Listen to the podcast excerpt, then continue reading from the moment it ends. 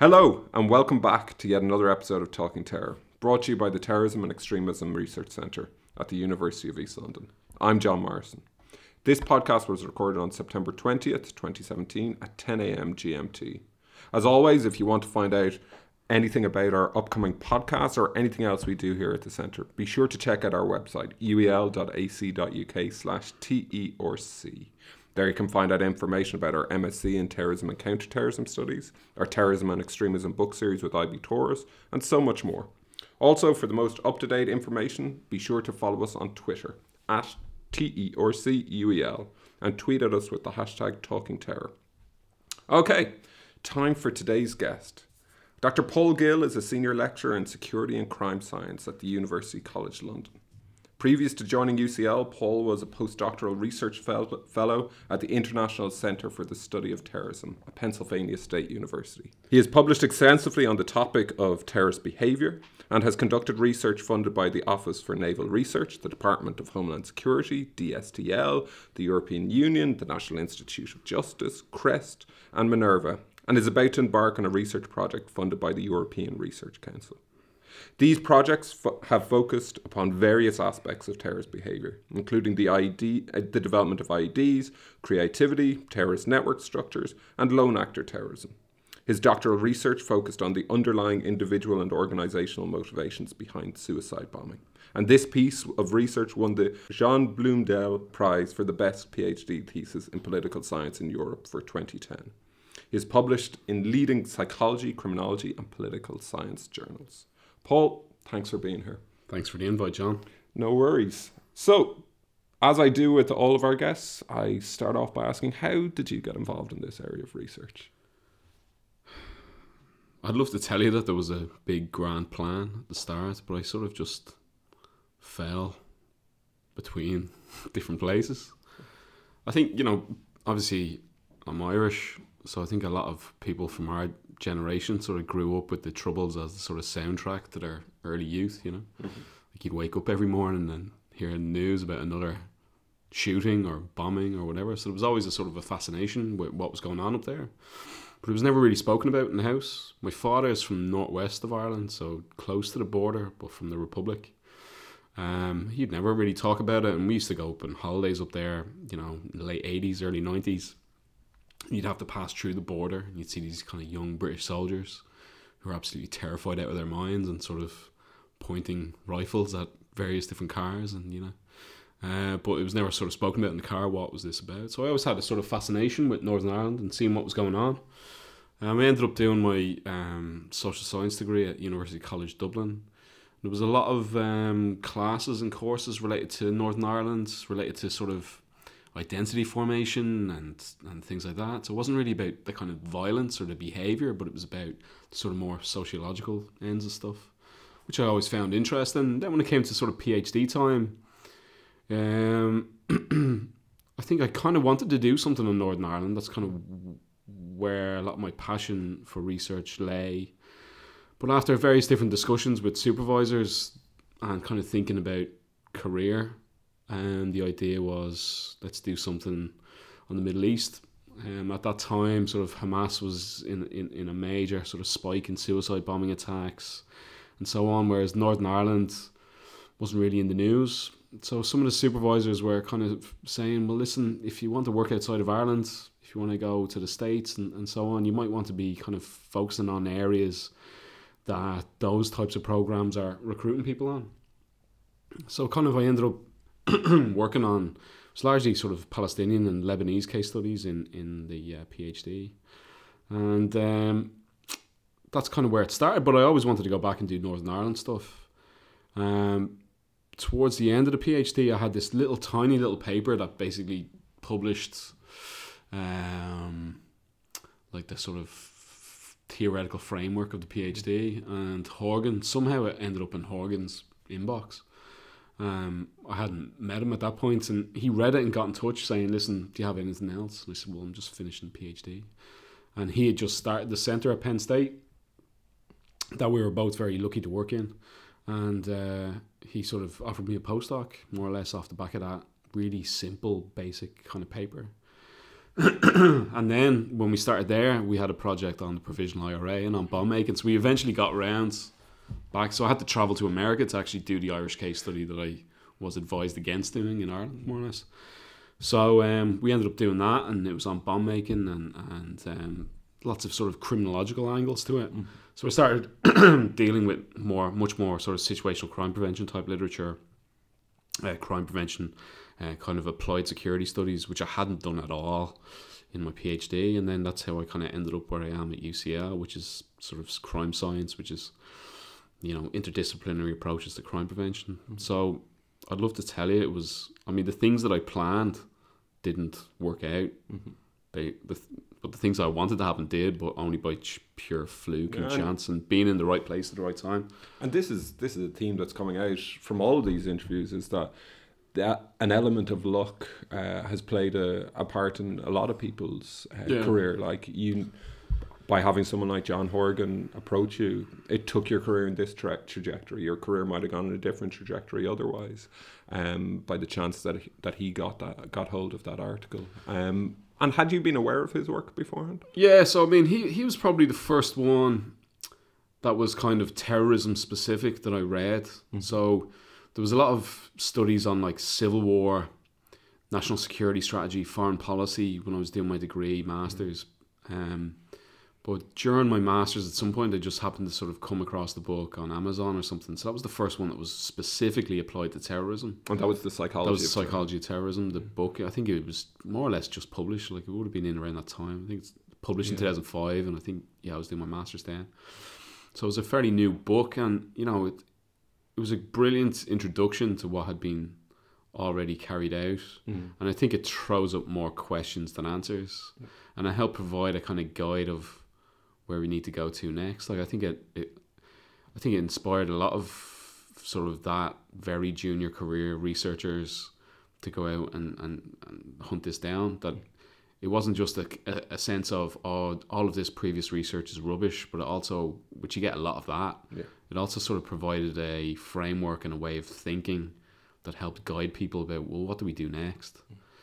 So I often kind of get frustrated within that kind of terrorism studies and at conferences when people are just only criticizing but without taking into account, you know, why there are problems. So you see these kind of PhD students say, well, uh, all the data is rubbish. Well, there's lots of barriers to getting really, really good data, and it takes like a lot of effort and time to get it. It's not as if it just sort of magically appears, you know. So you often you need to sort of provide a framework and a guidance for well, okay, here's the problems, here's why they're structurally are there, mm. and here's the kind of next steps we need to do to sort of try and overcome those. Mm. And that book, I return to it every you know year or two, mm. and find new things in it that I didn't pick up on bef- previously. Mm-hmm.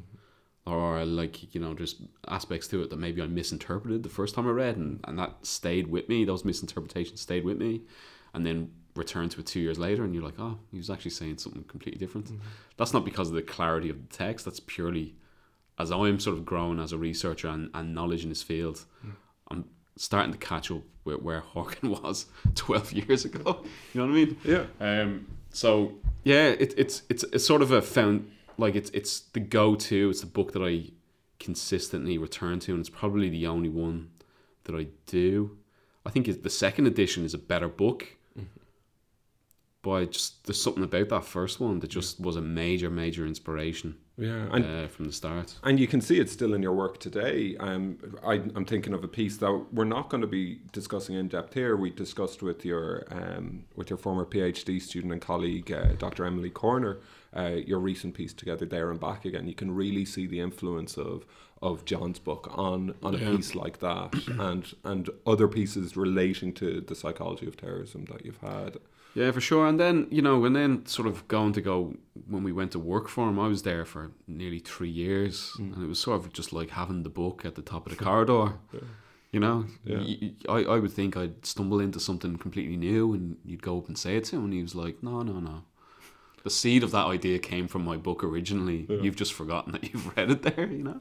So it's like hugely, hugely influential. So you sort of constantly need to go back and check that was this an original idea of mine or did it sort of yeah, yeah, and that, back of my head at some point. And w- we've heard similar things about people referring to writings by Martha Crenshaw and others like that is you think you've got an original idea and then you go back to those writings and oh yeah that idea has been come up with already and and yeah and you're right when we see our generation of researchers in terrorism studies and maybe this is a, as I've said in other podcasts, maybe this is a selection bias and who I've picked for the, this podcast. But oh, without shadow of yeah, yeah, completely. um, but we've seen a lot of people saying uh, that John's work has influenced yeah. them as well. So no, it's great. And but you broadened out your your research on the psychology of terrorism, obviously, uh, with John's John's work. You're reading around it, and one of the pieces that you've said um, that influenced you uh, as, alongside this was Jeff Victoroff's piece uh, the mind of the terrorist. What was it about this? Uh, what did you get from this? So again, it, it's it's like I mean, a lot of the kind of key things he talks about in that paper largely agree with the Horgan piece, mm-hmm. but I think where he goes into a little bit more detail in that piece compared to maybe the psychology of terrorism book was where he talks about the roles and how it's not really enough to sort of talk about the terrorist in this very kind of aggregate way. Mm-hmm that. You know bomb makers might be really really different than bomb planters. They might be really different than suicide bombers foreign fighters you know might be different and, and so on. So it's that sort of idea that thinking about disaggregating and being really specific about who we're talking about was really really key because the phd was on suicide bombers you know um, and i think sometimes you might see a study like Ariel Merari's study on suicide bombers where he finds specific psychological traits compared to a control group. But often you'll see a citation of Merari's work talk about terrorists in general, mm. whereas that was a finding of a very specific cohort of individuals in a very specific context, mm. an Israeli prison, being being Palestinians. So it's that sort of push for specificity, which is also something that kind of Horgan very much, you know, pushes through in all of his work. Like, be specific about what you're talking about and I think from there some more nuance is is going to come out of it. So like, I think again that helps me further when I'm doing my research today and sort of crime science, essentially applied kind of criminology. Some people might categorize it as. Whereas, like in criminology 40 years ago, people talked about, you know, who became a criminal, they talked about you know root causes and they talked about you know psychological motivations but it was only really and, and they talked about the lack of a profile but it was only really then once they started disaggregating and saying well actually arsonists are really really different in terms of their psychological makeups than um, burglars and have very different criminogenic needs and so on than rapists and, and so and so on and so on right? And it's that sort of move towards that more disaggregated specific approach that we need to sort of go towards. And I think Victoroff's paper was the first time that that that I had seen it as a researcher where it was really specifically laid out, mm. and that kind of helped because at the time. You know, once me and you started our postdocs, we had these kind of brilliant teams of interns um, collecting data, yeah. and that was something that allowed us to do kind of that type of more specific empirical questioning, you know. So are, you know, in terms of demographics, are bomb makers, do they look different than bomb planters? Mm-hmm. You know, are they older, are they, you know, less criminal history, whatever. Um, because obviously these different roles have very different behaviors underpinning them. They've got very different needs, very different sets of skill. Mm-hmm. So the types of people that might be pushed into those roles, or the types of people that might put their hand up to do certain roles, are really, really different. And I thought I hadn't really seen that in the literature in a kind of very heavily empirical way, and that helped inform some of the stuff um, on lone actors, for example, where we're sort of contr- comparing them to group actors. Mm-hmm. So Emily Corner, see, uh, probably talked about it on the previous issue, where she finds like elevated levels of mental health problems in lones as opposed to groups. So we can start talking about this stuff in a more specific way. I think that's just where the literature needs to go. Yeah. So we've seen it in criminology. Mm-hmm terrorism studies just needs to kind of catch up. Yeah, and it's I suppose it's this whole thing that for a lot of the history of terrorism studies, it, they've been treated as oh terrorists are so different to anything else we've seen. We have to reinvent the wheel in a way. I'm sure the listeners are bored of me saying this at the moment, but there's so much we can draw from non-political violence uh, research that we don't have to be uh, trying to come up with something new. There's a lot out there that you can see in crime sciences and elsewhere as well. Yeah, exactly. And I think there's a sort of a past dependency in the study of terrorism a lot. I think where um, what happens very very early on in the study kind of set researchers down a specific path, and it's very hard to sort of turn them back from that. And a lot of the early kind of studies of like terrorist groups and so on were heavily informed by historians and by sociologists. All really brilliant research, but of course, because of their discipline, they're thinking about issues to do with identity and the kind of political aspects. Mm-hmm. They're not really focusing upon individual behavior. Mm-hmm. They're not looking at it through a criminal lens. So, I'm as a researcher, I'm not really interested in the kind of ideology or the narratives and all that sort of stuff. Like it's not something that kind of feeds my brain. I'm just not that. I'm more interested in behavior. Yeah. What you know, what are they doing, mm-hmm. and how can we sort of manipulate an environment to try and get them to do other things or disrupt what they are doing.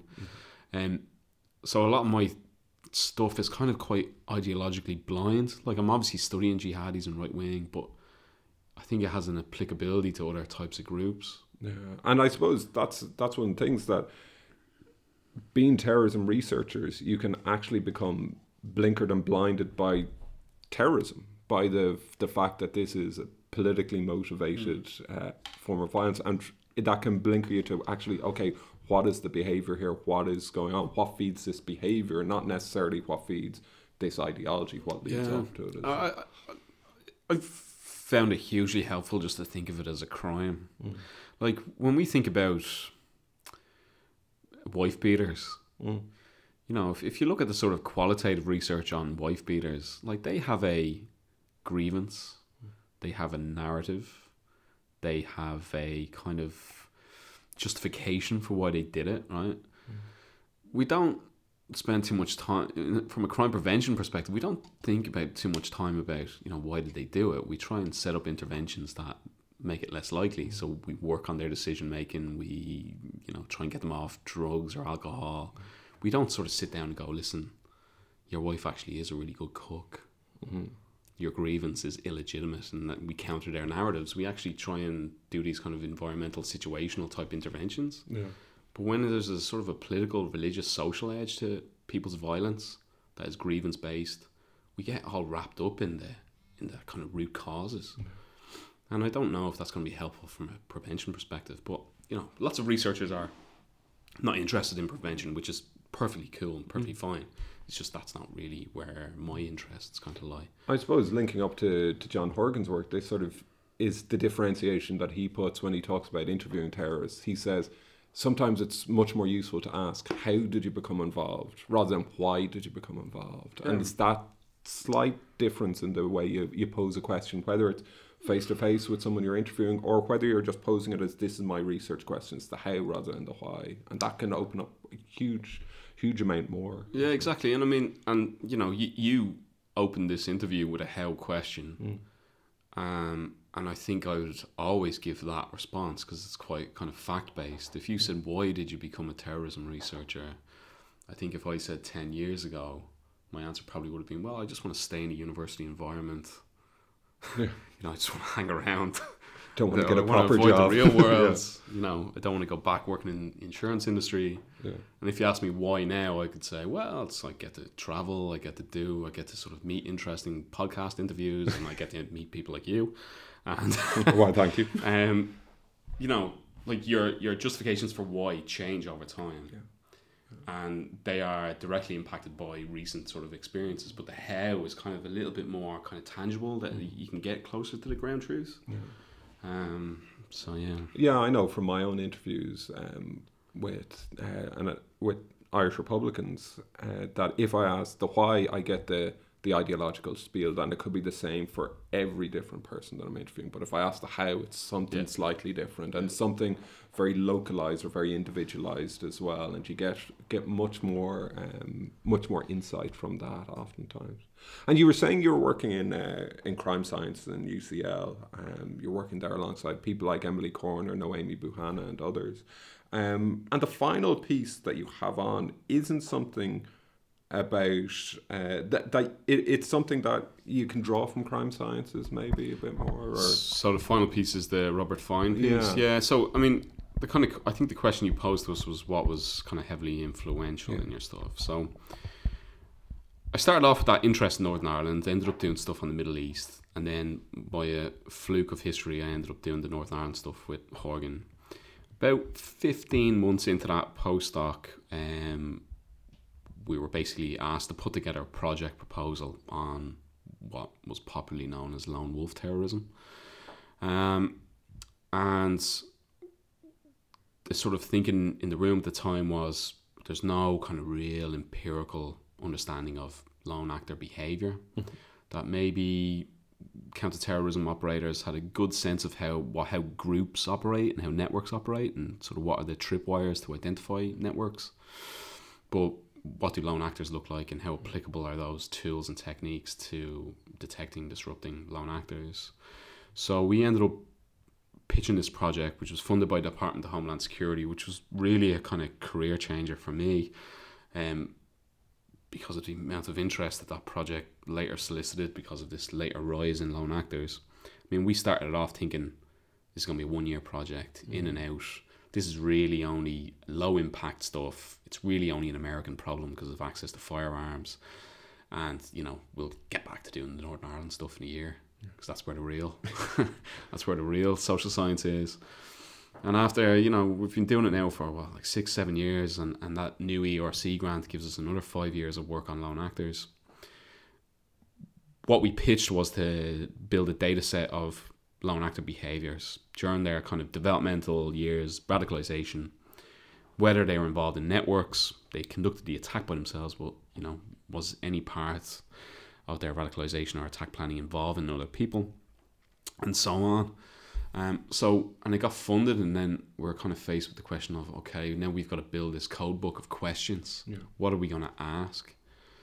And you know, the, the the volume of stuff that had been done on lone wolves up until that point was kind of quite you know case study driven and of varying quality, but often would make these big generalizations. So they had picked out behaviors that they thought were interesting. So we said, right, let's ask those questions. And one of the people that we kind of consulted with around the code book was Robert Fein, um, whose work I was unaware of, and that particular paper, um, which is published in what like ninety nine. Yeah. I I had never seen it before, and, and we were kind of it was you know sent to us, and it was just just this extraordinary study about kind of the behaviors um, that occur, the sort of antecedent behaviors to people that threaten or make, you know, hostile approaches to public figures, U.S. presidents and congressmen and stuff like that. Um, and they sort of shared their kind of the questions that they'd asked, and we just kind of saw this as being hugely applicable to our lone actors because essentially they're the same types of people. It's just that who they're aggrieved with is slightly different. So we kind of pulled in some of the questions from that study, but the way it was written, the kind of approach, the sort of prevention aspect, it was just it opened our eyes to this whole other literature that was parallel to terrorism studies, but hadn't I never really had seen it cited within there. Maybe Randy Borum had cited it a few times because he ended up working with Robert Fein in the years afterwards, but it was not, not something that I ever picked up. And then there's this whole, and then that paper provided a gateway when you look at who has cited that paper to a whole other world of people that like public figure threat research, which is really applicable to lone actors and, and to the study of terrorism and terrorist behavior, where we're finding these dozens of other papers. So it kind of made me think, you know, like when I was a PhD student, often you'd hear this kind of we need to learn from analogous fields, and you hear that all the time, Yeah. right? But typically the analogous fields are, at least when we were PhD students, social movements, religious cults. Um, didn't really hear crime until the last few years, hmm. but then there was this other thing that was going on that was a really thriving field of research. So it kind of made me realize how much siloed thinking goes on here, you know. Yeah. And even within that literature, their literature, they never really referred back to the terrorism studies literature as well. You see a lot more of that kind of cross pollination going on now. Hmm.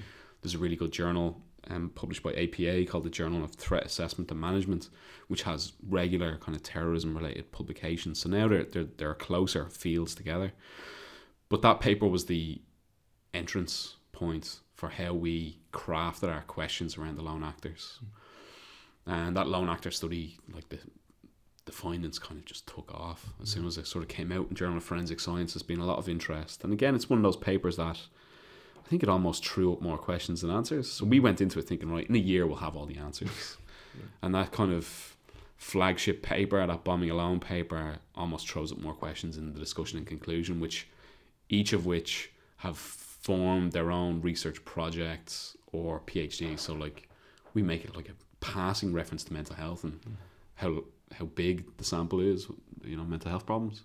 We just sort of left it there, and then that's where Emily Corner came in. She heard me say this in a lecture one day, and then just kind of took the ball and ran with it, and then just created this whole other bit of research. So Uh, she was telling the story on another podcast how she went up and challenged you about that, and you said, "Well, yeah, that's a good question. Try and go and, and solve it." then." Yeah. So yeah, because she put that as one of her influential pieces. I think I think you probably made her made her put that as her influential. I did, piece. yeah, yeah, yeah. Her uh, August wages were on the line. There, yeah. And what was it like? What specifically from this Fein paper? You talk about the generalizations there. Were there any like things that he had brought up there that stick in your mind as saying, if it wasn't for that paper, we would never have had this in the code books? Yeah, so um, definitely. So one of the big findings that comes out of his paper is the degree to which other people knew something in the build-up. So not only sort of direct threats like letters or you know whatever sent to um, the target of interest, but also sort of telling friends, family members, very specific details of what they'd intended to do, and that's something that we found in sixty percent of our cases and it's probably had the most interest from sort of practitioner audiences. Um, because I think going into it, the thinking was real terrorists wouldn't tell people that they'd be far more operationally secure, and you know, like it's very evident today. It's it's kind of out in open source, like the number of individuals that intelligence services are concerned about. I presume maybe previously that wouldn't have been something of interest, you know, if they're telling people, well, that's probably low risk because if he was really intent, he'd be keeping it to himself, you mm-hmm. know. But I think it's kind of helped f- change a little bit of thinking around mm-hmm. some of these individuals, maybe. And- but it's something that we would never have coded for or even looked at, never. And it's something that has been sort of hugely influential and sort of created the most questions in the aftermath. And it was that paper that mm. started it. And this is this is brought in in more depth in your book, Lone Act Terrorist: Behavioral Analysis, um, which is one of the pieces that you've picked as one of your key piece of research, and it's what you would be most known for for a lot of our listeners here is that is that book, and in that when you're talking about when they're communicating pre-attack with others what kind of things are we talking about here? Are they is it necessarily saying i'm going to be attacking is it this is my grievance what is it are we talking Okay, so um, in about uh, eighty percent of the cases, the in, other individuals around their network were aware that they held a grievance, so that they were like basically annoyed or pissed off about something. But in sixty percent, it was like something very specific related to what they'd planned to do about it. So Brusthom Ziamani, you know, was a guy East London. One night says to his girlfriend on the couch, you know, soon I'm going to do a Lee Rigby, meaning I'm going to do a copycat of the Lee Rigby attack, you know. And uh, luckily, she raised an eyebrow and thought this is very concerning behaviour, Brusthom, and she told the police about it. And the sort of assessment was made that this is actually a priority case, and, and they kind of went around to make the arrest. When they went to make the arrest, he's in his driveway with a backpack on his back, a ISIS flag, a long knife, and a hammer. He was on his way to do it. Hmm. So that's kind of one extreme end where they're kind of absolutely saying something really, really specific. Mm-hmm. Um, and, and you see other things like that, you know, like it's not like one day I'm going to blow something up. It's like, you know, on Tuesday, this is what my plan is. Sometimes they're telling people because they don't want to be a lone actor. Hmm. They need other people to come along with them to give them that sort of psychological courage or hmm. fortitude. In some cases, I think it's just that they're so fixated and so like living that fixation, grievance, radicalization that it's all consuming and they end up just blurting it out. In lots of cases, we find that they find they tell three, four, five people. Um, so there's that. So there's very different functions behind why they're doing it. But I think again, with your lone actors, they face a real dilemma before they step out the door. They have to almost give up a, a bit of their operational security. If you, let's say, were a radicalized lone actor and stepped out and did something violent and didn't tell people what you were annoyed about, mm-hmm. didn't have a Facebook page or a Twitter page, then, you know, the reporting the next day is going to be John Morrison lost his mind and just went out and acted upon his own kind of violent tendencies. There's no kind of story or hook to why it was. And that's important for them, right? Mm-hmm. Because they need, let's say, ISIS to go out and celebrate them and push their identity out there. They need that. So it kind of helps set the scene for why they're doing it. Like, like in the aftermath of the um, Westminster attack, there was questions in the days after well, you know, he didn't post a message, he didn't leave a video. Was he actually doing this because he was radicalized? I mean, obviously came out afterwards. He'd been on the periphery previously, but there was that sort of question hanging over the air of like, what actually was this? Um, and that was because he had maintained a level of operational security and had sort of hidden some of his intent. There's there's a brilliant case. The name eludes me right now. Um, that all these kind of right wing ideologues speak about as the like the perfect lone wolf. And he was a guy who conducted three shootings, one on a senator, one on a pornographer, and one on somebody else. Police, law enforcement hadn't connected these as being done by a single individual with a single narrative. They were spaced years apart. It was sort of messageless. They looked like just random acts of shootings. Like an act of violence without a message behind it can't be terrorism, right? So it just becomes a piece of messageless violence. So some of these lone actors end up ceding little bits of their operational security because they need that. They need mm-hmm. that identity afterwards. Mm-hmm. Um, so that's kind of where that, all that le- we call that leakage, right? So where they're kind of telling people specifically what their plans are. And what opportunities does this leakage uh, give those who are looking to counter the lone actor threat? So I mean. It, it's it's a potential lead, mm-hmm. right? So, um, so let's go back to that Brusthom Ziamani case. I mean, if he doesn't say that to the girlfriend, he he goes ahead with it. You know, he's he's in the driveway. Or if she sits on it for another few days and thinks, I'm not going to report that. He, you know, last week he said he was going to play for United. He's always coming out with these kind of crazy yeah. statements. Or if it lands on the desk of an intel analyst and they think, well, real terrorists don't tell people. So it's it's a, it's it's a way of detecting people potentially. Mm. So there's ways of sort of trying to communicate to communities that you know, here's who if you have concerns, here's who you um, talk to. But again, that sort of throws up more problems in that it's already picking out a needle in a haystack. There's lots and lots of people looking very, very aggrieved, very, very few low base rates stepping out to do violence maybe if you're putting those messages out into the community, you might just be throwing more hay at the problem, right? Where there's more and more reporting. So it's a very fine line to try and uh, walk to, to get the sort of right and um, let's say rich piece of intelligence that you can actually act upon. Mm-hmm. So I mean that that's really where it comes in is in that sort of detection type space or sort of lead generation. I think you know. Let's take a step back here for for a minute with this with this project and in the the the book Lone Actor uh, Terrorist Behavior Analysis. You were talking about a data set of 111 actors here. Yep. Um, now it's obviously expanded since then. Um, but what kind of data? Where is this data coming from? What is this data? Um, and say linking it up to that that uh, that issue of of leakage, how were you verifying that this was this was accurate? Yeah, so um, the initial project was done at Penn State. Yeah. We had this internship program.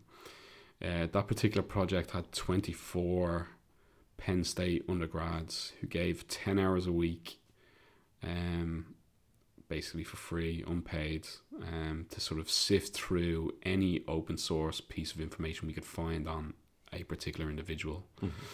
So you could be talking about court records, the indictments, particularly for the US cases, um, uh, sort of newspaper reporting of what's happening in the trial. Um, a lot of these lone actors leave behind, you know, manifestos and sort of diaries and all that kind of like written exposition about why they did it and how they got there and things like that. Each individual was coded three times. So three interns looked at the same piece of information. Then it was sort of collated and kind of we looked for kind of reliability within that, see if they're kind of coding it in the same way. If there was a dispute, mm-hmm. it would be me or one of the PhD student, Paige Deckert, who would sort of uh, resolve which was the right way to go with it. So we had this kind of very professional system in place for sifting through really large, voluminous amount of, of qualitative information and then turning it into quantitative data. Mm-hmm. Um, since then, we've basically updated it more or less every 15 to 18 months with new, smaller teams within UCL. Mm-hmm. Um, so that's kind of where we've been going with the project. So I mean, it's it's not easy. No. Like it's like it's a huge amount of work, and you know, fair play to those American students that were willing to do it. I don't think we could start that from scratch here in the UK. Definitely couldn't do it in Ireland. No. Like I mean, you know, the dedication that those people put into that for us mm-hmm. was unbelievable. There's a big kind of culture of that, particularly at Penn State, because that was a university that a lot of people went to then go and work in DC in the Beltway. It was kind of known for that. So like a lot of them were looking for that kind of hands-on experience of mm-hmm. Dealing with data and working on a national security related project that had a really high level of importance. So yeah, they really kind of bought into it. We really heavily radicalized them, sustained their radicalization over the course of a year, and then wrote them brilliant um, letters of reference and stuff yeah. like that. And many of them are now doing really well in DC and have really really interesting jobs. You know, still see a lot of them on LinkedIn and, and things like that. So Would that be like writing a letter of reference for you then? Yeah, hopefully, or, tr- or research grants for me. yeah. know, even better. And besides this this key finding about leakage, what do you think is the if you were saying to to someone what your other key findings from this? What would be another of the key highlights? Like, is it anything to do with ideology? Like, are we looking just at, say, ISIS or Al Qaeda inspired, or were you finding right wing there, or what else was? Yeah. So again, it's it's one of those things. Like, I mean, Emily probably spoke about the mental health stuff. Yes. That that's one thing that you know. She created that whole thing. Like she brought that to the next level. Mm. You know, just with a little bit of supervision. Um. So that was the other you know big win for that project was Emily then taking the data, asking new questions that we never thought about in the first place, and sort of bringing it to another level there. Um, we're doing a lot of stuff now through the VOX-Pol project related to online. Mm. Um, particularly, we, um, you know, kind of think that this online radicalization thing is a bit of a misnomer. Yeah. When we find our lone actors interacting with other people online, there's a high correlation between those individuals that also interact offline. Yeah. So they're kind of compartmentalizing what they're doing. So maybe me and you are online chatting about whatever, mm-hmm. how this to make podcast. better bombs or whatever, and then I'm chatting with other radicalized individuals face to face, talking about the ideology or talking about sort of what's a legitimate target and stuff yeah. like that. So I think we're kind of blowing a few of the myths out of the water with the, mm-hmm. that sort of empirical approach again, we find very different sort of demographic and behavioral differences between our jihadis and the right wing. So again, going to that sort of more disaggregated type of approach, um, and kind of now after the book, we've done a lot of work on sequencing. So trying to come up with these kind of quantitative methods for understanding what that pathway looks like mm-hmm. and how that can feed into sort of risk assessment and management of these individuals. I think it's had a big kind of practical impact. We have a paper under review right now uh, where we've had access to closed source data. Mm-hmm.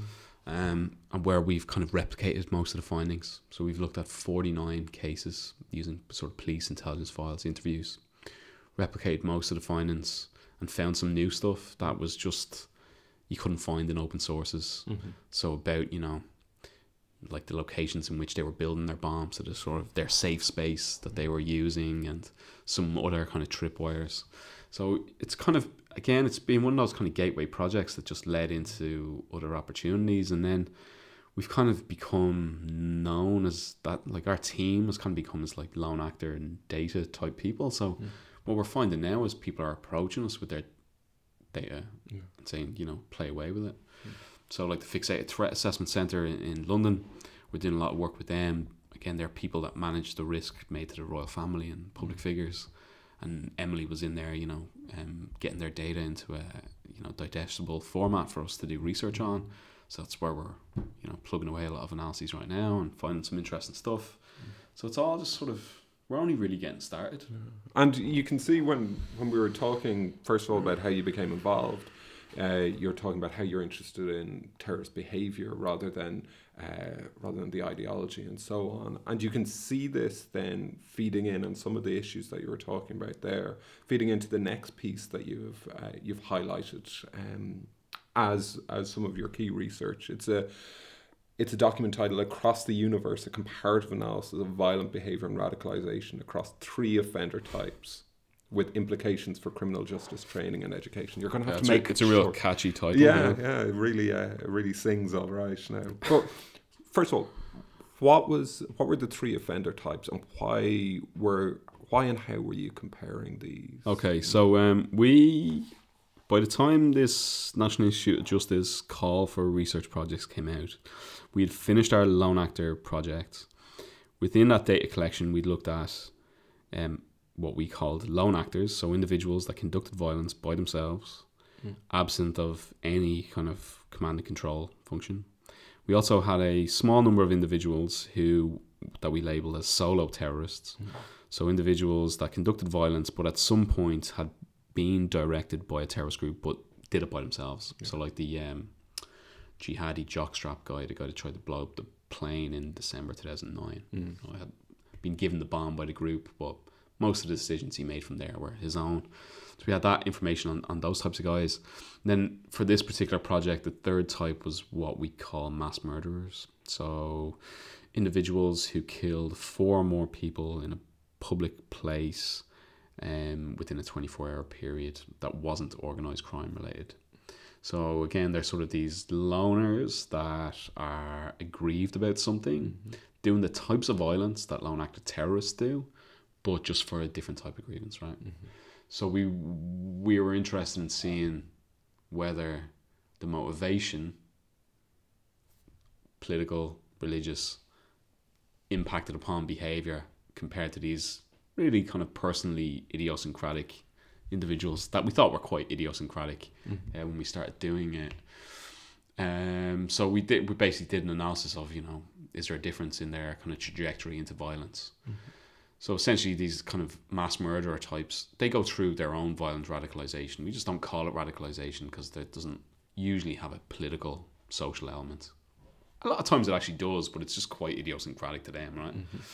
Um, and we found basically very, very few differences in terms of who they were, in terms of demographics. Found very, di- very few differences in terms of what they did in the build up, what their radicalization looked like, what their attack planning looked like. We could find very, very little.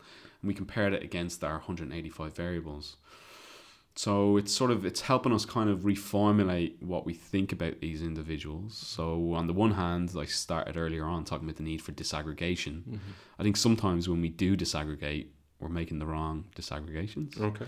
So rather than sort of splitting these lone actors and mass murderers as two very distinct types, actually behaviorally they're really really similar. So we're at least I can't speak for my co-authors, but I'm starting to think about these as kind of just grievance fueled violence, mm-hmm. and that the trajectories look very very similar. The only real difference we found was that statistically speaking, the lone actor terrorists were more likely to leak their intent mm-hmm. And they were more likely to need to do hostile reconnaissance because your mass murderers were doing it in their places of work, places of education that they knew from their routine activities. But apart from that, they're like vulnerabilities, stressors, the length of time it took, the kind of um, other sort of tripwires. Really, really similar dudes. Really, really similar types of individuals. Um, so that's kind of what helped breach the divide there between that sort of threat management, threat assessment literature, and our more sort of formal kind of terrorism studies literature. Mm-hmm. So we had to sort of dip into that world a lot, and we're kind of finding similar things. And from that study and the other lone actor studies, I've ended up doing conferences at in like clinical settings and you know studies on like stalkers, violent stalkers, who again sort of build a grievance, fixate, mull over it for a long time, have that violent ideation, and then step over the line and do the violence. And there's a huge amount of parallels between the mm. types of individuals they're studying there and what we're studying here. And again, some of our some of the guys kind of leap between what they're fixated with and their motivations. So many of the guys in our lone actor data set, their final act of violence was, you know, politically inspired. But previously they had had fixations and harassing type behaviors with ex girlfriends, wives, stuff like that. So it's just that by the time they did their public act of violence, they were inspired by something different. So that's really where that kind of paper comes in, is to sort of say, well, actually, there's lots of similarities between these. Mm. Randy Borum speaks about it in a kind of very theoretical sense that, you know, rather than asking about that sort of yes no dichotomies, that everything is basically on different dimensions or spectrums. And he says, you know, you can plot people between that are just heavily personally um, motivated and those that are kind of purely politically motivated. Those that get no direction, those that get some direction, those that are inspired, those with no inspiration. So we ended up kind of plotting that out and kind of uh, and, and, visualizing what that looked like. And you know, often you find these guys they're labeled as lone actor terrorists, but the people that they're victimizing are just sets of people that personally annoyed them. Like it doesn't really fit with their ideology. It's like Anders Breivik was anti-immigration, didn't go after one immigrant. Mm-hmm. And on the other hand, then you have these guys that are depicted as mass murderers with no political stuff, but they've written a manifesto. It's just a really hasn't gone viral, mm-hmm. so it's not treated as something that's much bigger with a wider milieu. So they're kind of very similar types of individuals. So it was trying to kind of unpick what why that is, and and there's I think twelve different case studies written up there about kind of what that trajectory looks like.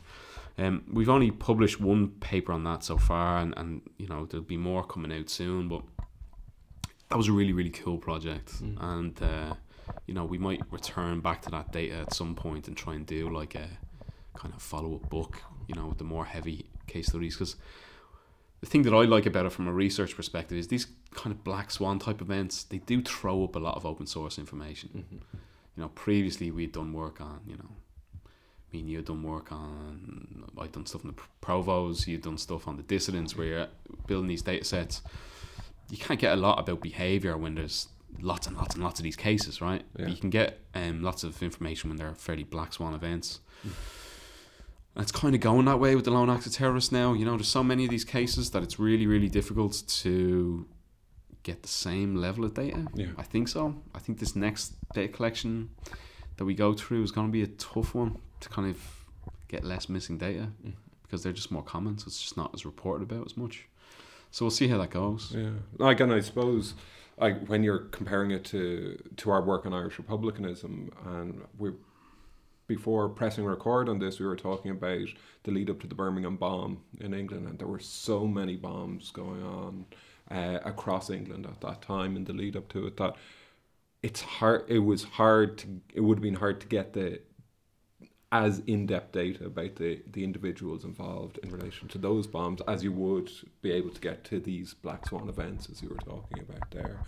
When we're talking about this one of the case studies that you focus on here is timothy mcveigh and you treat him as a lone actor terrorist whereas some people will will say well actually he wasn't quite a lone actor terrorist. That comes back into your definition of a lone actor. Why would someone like mcveigh have been considered a lone actor so our definition was did they conduct the act of violence on the day mm-hmm. by themselves? Mm-hmm. That's the only.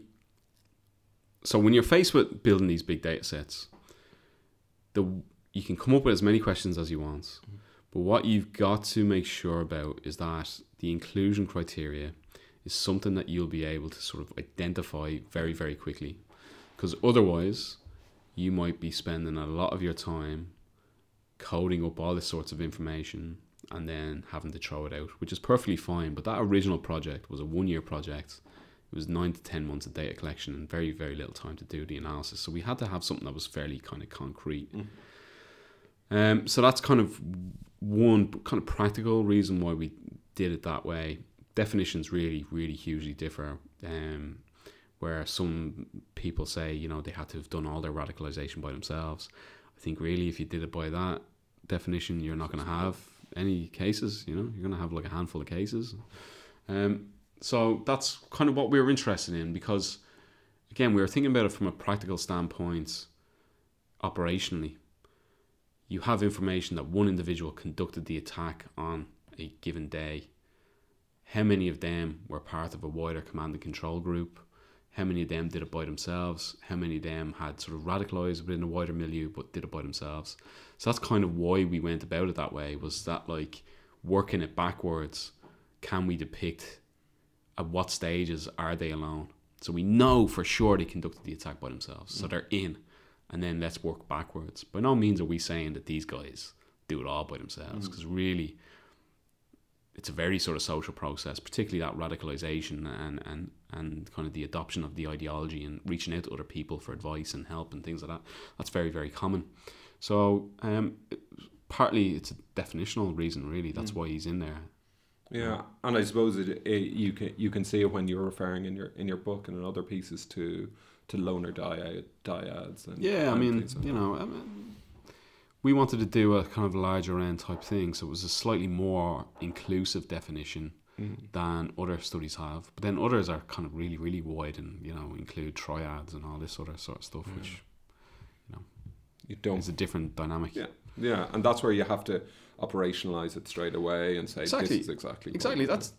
I mean, this is something that I see in lots of kind of academic conferences is people kind of complaining about your definition. Well, it's like, well, that's the definition. That's the inclusion criteria. That's how we did it.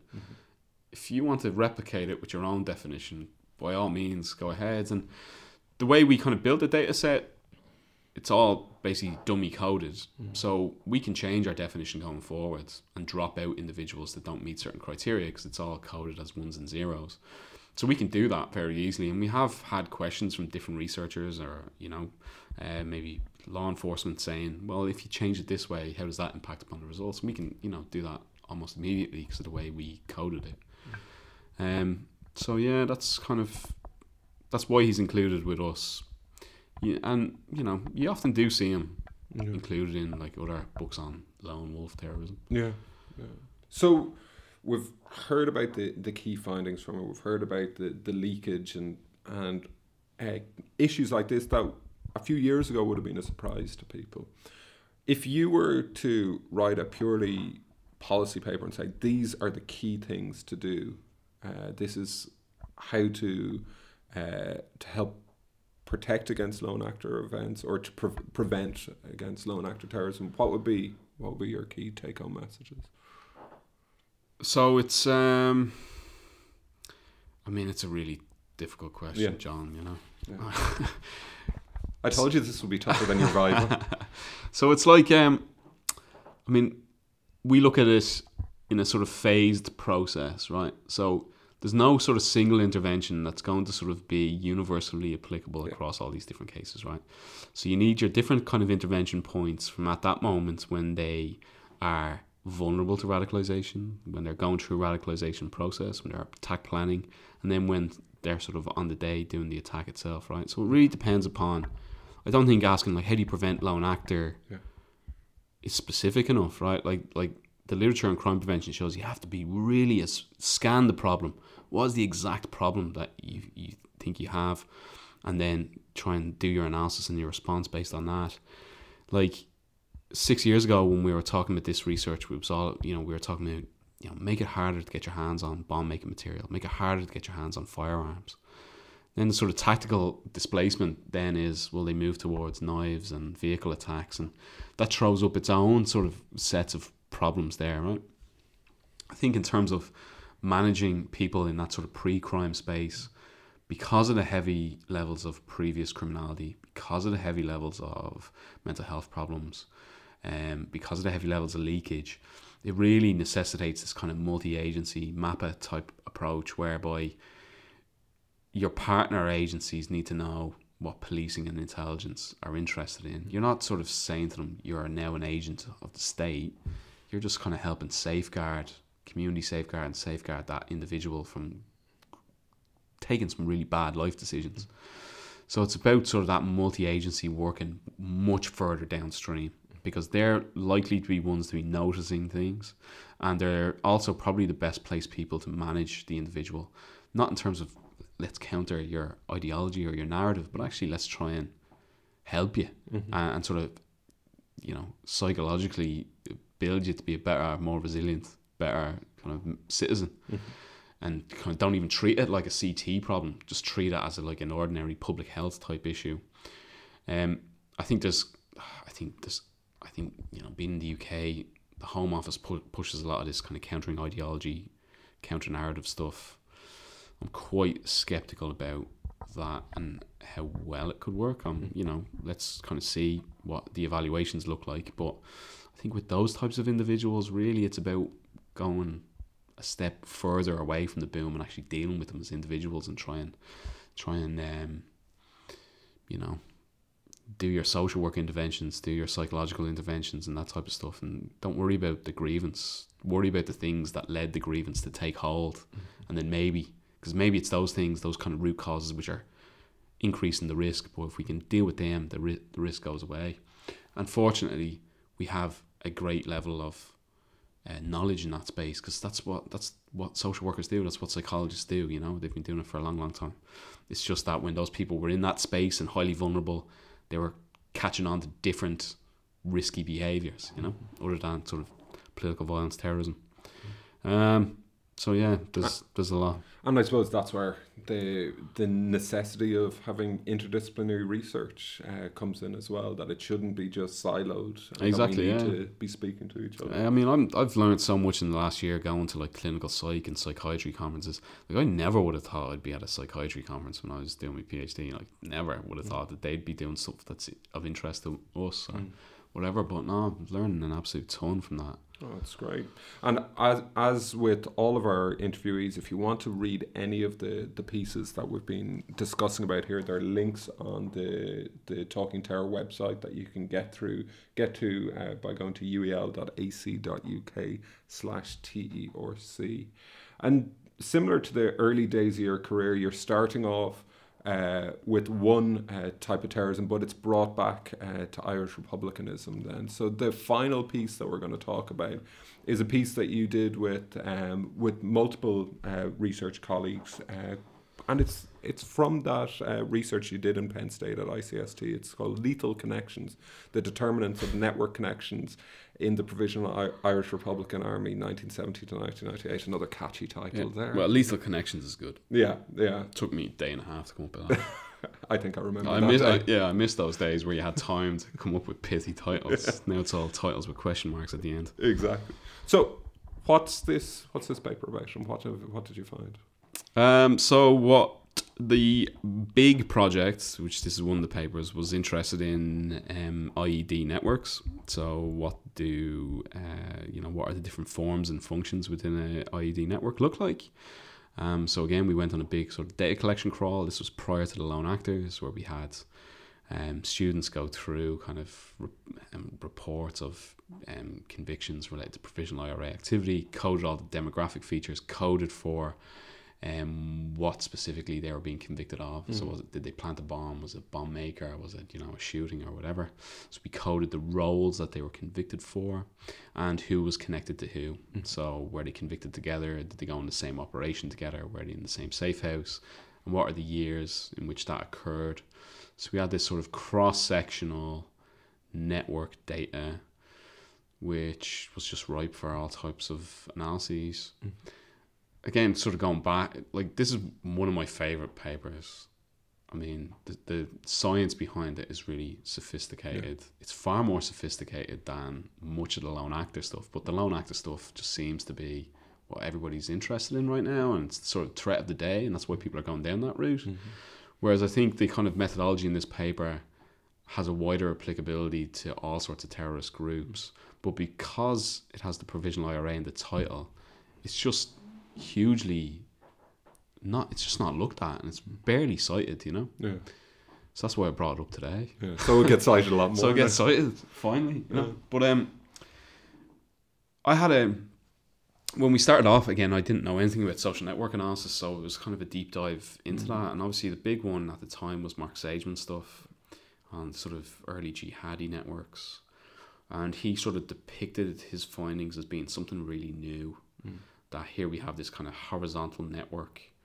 All those old terrorist groups are hierarchically inclined, and this is something that we've never faced before. When you sort of start scratching away at the kind of data collection method that Sageman went through, it was kind of very different than anything that had gone before. And I think the comparison he was making was sort of apples and oranges type comparison. They just weren't the same things. Mm-hmm. So what he was collecting data on was sort of essentially informal networks. So who knows who, who hangs around with who, who did things together. But he was comparing it to papers that were basically on formal networks. So like Horgan and Max Taylor sat down and interviewed provisional IRA guys and said, well, what functionally, what does that network look like? They said, well, there's a chief of staff, there's an army council. Under that, you got your brigadiers and all the way down to the active service unit. So that's formally what it's supposed to look like.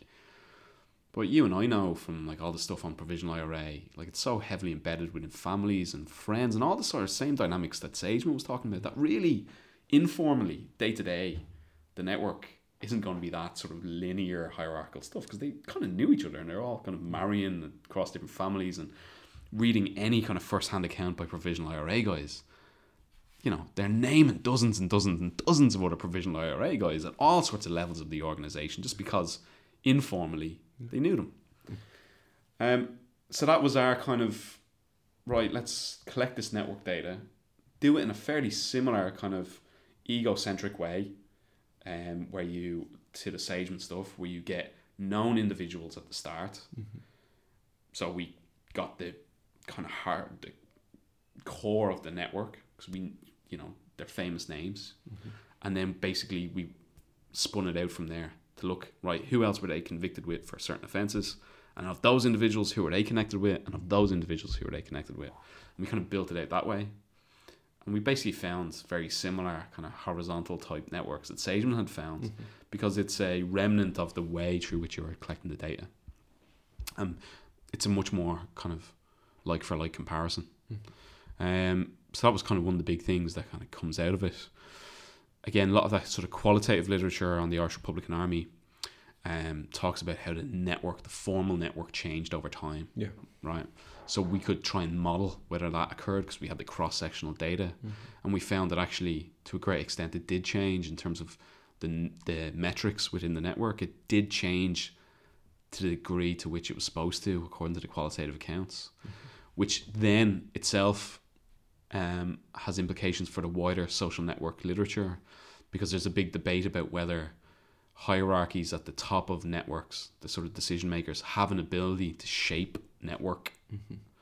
Um, so it had an implication for that kind of wider debate in literature in there as well, or or whether do networks shape their environment or did the environment shape the network? And we kind of found well, actually, the higher ups had the ability to shape the environment, which then shaped the network. So I think it has that kind of implication for the wider study of terrorism and terrorist groups and networks and, and formations. Mm-hmm. Which, but it just isn't looked at because people think, oh, provisional IRA, nobody's interested. Mm-hmm. And actually, we, we sent this out f- to a couple of other journals, and that was literally the feedback from reviewers. It's like, oh, this is all really interesting, but nobody cares about provisional IRA. It's done. You know, they kind of missed the point that, well, really, this is a demonstration of a method mm-hmm. that could be applied to today's groups if you went out and did that same data collection. It sort of busts one of the myths about the old hierarchical groups and shows, well, actually, there's a lot of sort of informal stuff going on. Uh, and it has kind of wider implications, but it, it's kind of get. I regret in some ways putting provisional IRA in the title. You know, Yeah. No, I know the feeling, and I've yeah. I mean, you know, I'd say you, you feel that about that some of your stuff where you're talking about splits and you're talking that has much wider implications beyond the dissident groups. Yeah. But once people see Northern Ireland, they're like, oh no, I'm only interested in the jihad. Like people get siloed not within terrorism studies, but also in re- very small silos within terrorism studies. Oh, completely. Like, and I, like, I know when I talk to people about about my research, they, uh, I don't know, this interview is meant to be about you, but this is this is going to be my my moment now. Uh, but yeah, people do say, oh, that's irrelevant. What's the point Yeah. in looking at that? And even when you're looking at the modern day violent dissident Republicans, they say, oh, that's irrelevant. That's gone. It's- Yeah, nothing's yeah. Happening. Like, no, there's still bombs Yeah, going off. whereas you know? you've got someone like Ciaran Maxwell being convicted and stuff, and there, if that if he was linked to ISIS, that Oh would my be god! Like a headline story news. like that, where Yeah. he's got access to commercial explosives, firearms in a prestige place where there's lots of high value targets. multiple hides Oh my all God, around. yeah. Like it would be You'd never hear the end of it, No. and and there'd probably be a new terrorism act legislation brought in Yeah. purely off the basis of it. But because he's linked to the continuity IRA, it's just oh well, sure, that's gone. Yeah, I mean it's it's it's hugely frustrating. But like, I mean, I know I've been guilty of it previously. yeah. You know, I mean, and you've only got a finite amount of time to read stuff. Yeah.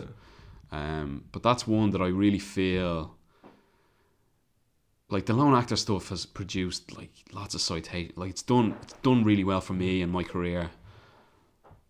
But some of the stuff that we've done on provisional IRA, like the methods behind Yeah. it, are far gr- better. You know, but they just haven't kind of taken hold in the same way because it's not the particularly the provisional stuff. It's seen as historical, and you know, it can't have any impact for today's stuff. Yeah. You know. And like you're even drawing on concepts here that you would never see in other terrorism literature, something like uh, homophily. Like what what was what were you talking about there in regards to? That? Yeah, so I mean, I mean, the main problem with that was figuring out whether it's homophilia or homophily, and we kind of went back and forward. I'm still not quite sure. I go back every few months, but um, it was that kind of question of is it a sense of birds of a feather flock together? Mm. So in lots of the wider social network analysis literature of let's say the social network of UEL, mm. what you find is that people that are like each other are more likely to be connected with Yeah. each other in an informal setting. So probably one of the big reasons me and you got on very very well from the outset was at Penn State was we were both Irish guys, same age, had both, both gone to UCD, had a lot in common, knew some of the same people, right? Yeah. Whereas if you were some sort of randomer from you know somewhere else and so on, it would have taken longer to get to that point. Or by then you may have found another network of people that were also kind of randomers, right? Um, so it's that sort of thinking that people that are very similar to others have that quicker kind of bond and trust in each other. So that's a kind of wider thing from social network analysis. So we wanted to test whether people of the same age groups were more likely to be connected, whether the kind of married guys hung out with the married guys within the IRA, and to see whether there was some of those kind of likeness things driving co-offending. We found a fairly kind of weak relationship, and it sort of changed over time, which again was probably to do with we can know from the qualitative literature something to do with you know just the higher ups structuring their network, you know. But really, it was to do with the bomb makers. That's what we're interested in. Mm-hmm. And what we found in the network analysis was that the bomb makers typically tended to cluster in twos. You know, when we did our visualization and looking at the sort of demographics, it kind of looks like that kind of master apprentice type relationship, you know.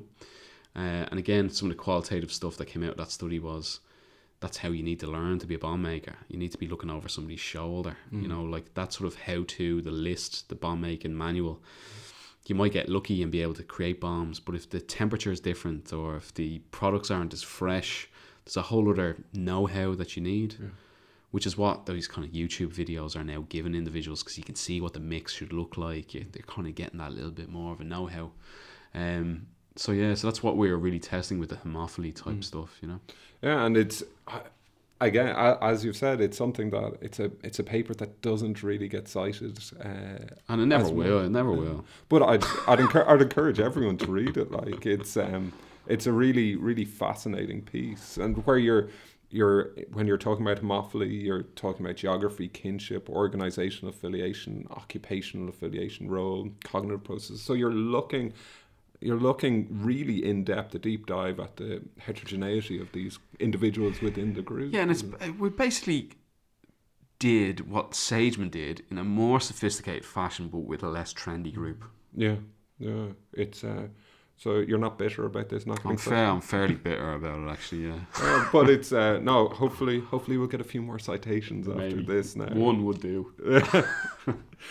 But we're like I've taken a lot more of your time than uh, than than I had planned. Not that I didn't want to spend time It's with you, right, like, but I've like to finish up by it's actually drawing on something that Sageman was talking about. What do you feel, not in that piece, but in a more recent piece? How do you feel about the state of terrorism research? Has it stagnated? Um, do you feel he was right in saying that? I just can't believe that TPV allowed that to be published. I mean, it was one of the most uninformed, ridiculous pieces that I've ever sort of seen. Tell us what you really think. Like, I mean, well, it opens up by saying that the only question that's really of interest is how do you predict who's going to become an Islamist terrorist or a jihadi terrorist, whatever terminology you use. And to be fair, that's one of, you know, dozens and dozens of really important questions. So he sort of unduly narrows the field. I think the question about prediction is quite ridiculous as well. Mm-hmm. You're never going to be able to predict such a sort of a low base rate thing. What you might be able to do through better social science is say, okay, you've got 3,000 people of interest, you've only got finite resources to look at 5%. What are the things that push people to the top of the list? Y- You know, you can do stuff on management and triage, but prediction, it's kind of useless.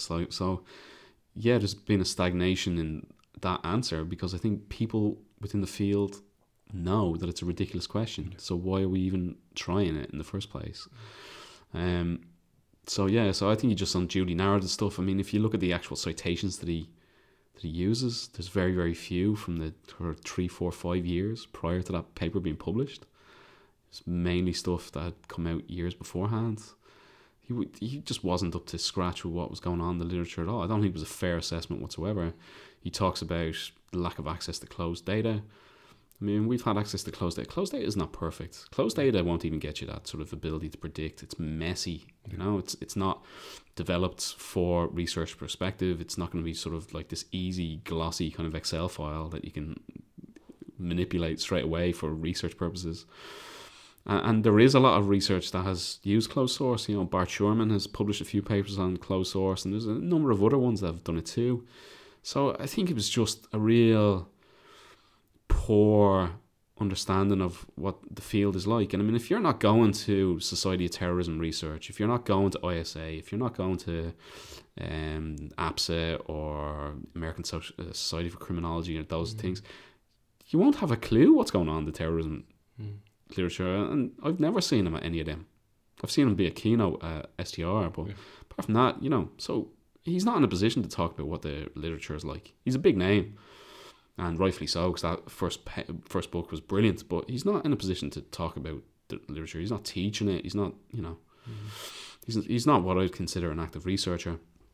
You know, if you look at that Society of Terrorism Research, and I'll give you a compliment here, like since you held that in UEL, and you look at the quality of papers, you know, from the year before you held it in UEL to when you held it in UEL, massive jump forwards. Mm. Like in terms of the sophistication, the interdisciplinarity. And then like last year or like the one a few weeks ago on the one hey, you see more and more criminologists, psychologists coming in, really rigorous methods with actual data, experimental work. It's a really exciting field to be in right now. Mm. You know, as you see stuff like Kurt Braddock's doing on communications, so on across the board, there's these big leaps forward that just aren't characterized in what Sageman said. And in the TPV, you also published a list of responses, you know. Yeah. Again, the vast majority of them were, you know, the big names in the field. They, they should have reached out to sort of more early career researchers who are sort of deep in the literature because that's what you do as an early career researcher. You have to be to do write your PhD and your lit reviews and all that, and you're going to more conferences. I think you kind of got your finger on the pulse a little bit better, and I think, um, I think it was kind of quite insulting to junior career researchers, and I think it was kind of insulting to a lot of the big names too, like so Max Taylor, who'd done some brilliant stuff on behavior, isn't sort of mentioned whatsoever, you know. Yeah. So it was a it was a funny one. It was a funny one. Yeah, it's and like yeah, you talk about Max Taylor, like he was drawing on stuff like affordance, which hadn't been Yeah, done exactly. before, and other issues like that. That it's yeah, I I can I can see exactly where you're coming from. It's there's a lot more questions to ask. It goes back to well, what do we want to find out? Therefore, we have to set our questions uh, clearly at the beginning as well, and we need to be able to draw from wider literature. And just as a very simple marker, you know, when me and you were PhD students, the first thing you'd always hear at conferences and so on, or, or reviews of literature, there's no data. There's no data. There's no data. There's no data. And Perspectives just published a little, uh, like an appendix in their latest journal where they list something like 60 data sources for terrorism individuals. So it's like, you know, it's thriving. yeah, So now it's not a question. You don't get questions anymore about lack of data. What you get questions about is intercoder reliability. What were your original sources? So like even the questions that you're being fielded more sophisticated. far more sophisticated. And that's massive leap in that small ten years that I've been engaged in it. And you you mentioned Bart Schuurman there a while back, and Bart has just been over the past few weeks tweeting out about a, a project that he was mentioned in one of our earlier podcasts about how he's looking at the research and seeing if uh, terrorism uh, research is using data. And he said it goes against what the, the known wisdom is. There's a lot more data being used, a lot more data being analysed across the publications. And he said he went in thinking, yeah, I agree that there isn't data being used. Uh, there aren't data being used, and uh, it just it's showing up that it's it's Yeah, actually the, it's the different way. It is Yeah. definitely thriving. Paul, on that note, I'd like to thank you for today's podcast. Uh, it was a really interesting chat. I, I'm sure our listeners really got a lot from it. As as I said earlier, links to all the pieces that Paul uh, was discussing, both the pieces that influenced him as well as his own research, are available on our website. Uh, be sure to tune in next week uh, when I talk to another colleague of ours from ICST, Dr. James Piazza, um, where we'll be uh, talking about his uh, research uh, into um, into broad themes surrounding uh, terrorism and what kind of contexts um, you see terrorism arising. Uh, as always, check out our website, uel.ac.uk slash TERC, and follow us on Twitter at TERCUEL with the hashtag Talking Terror. Okay, chat to you then. Bye.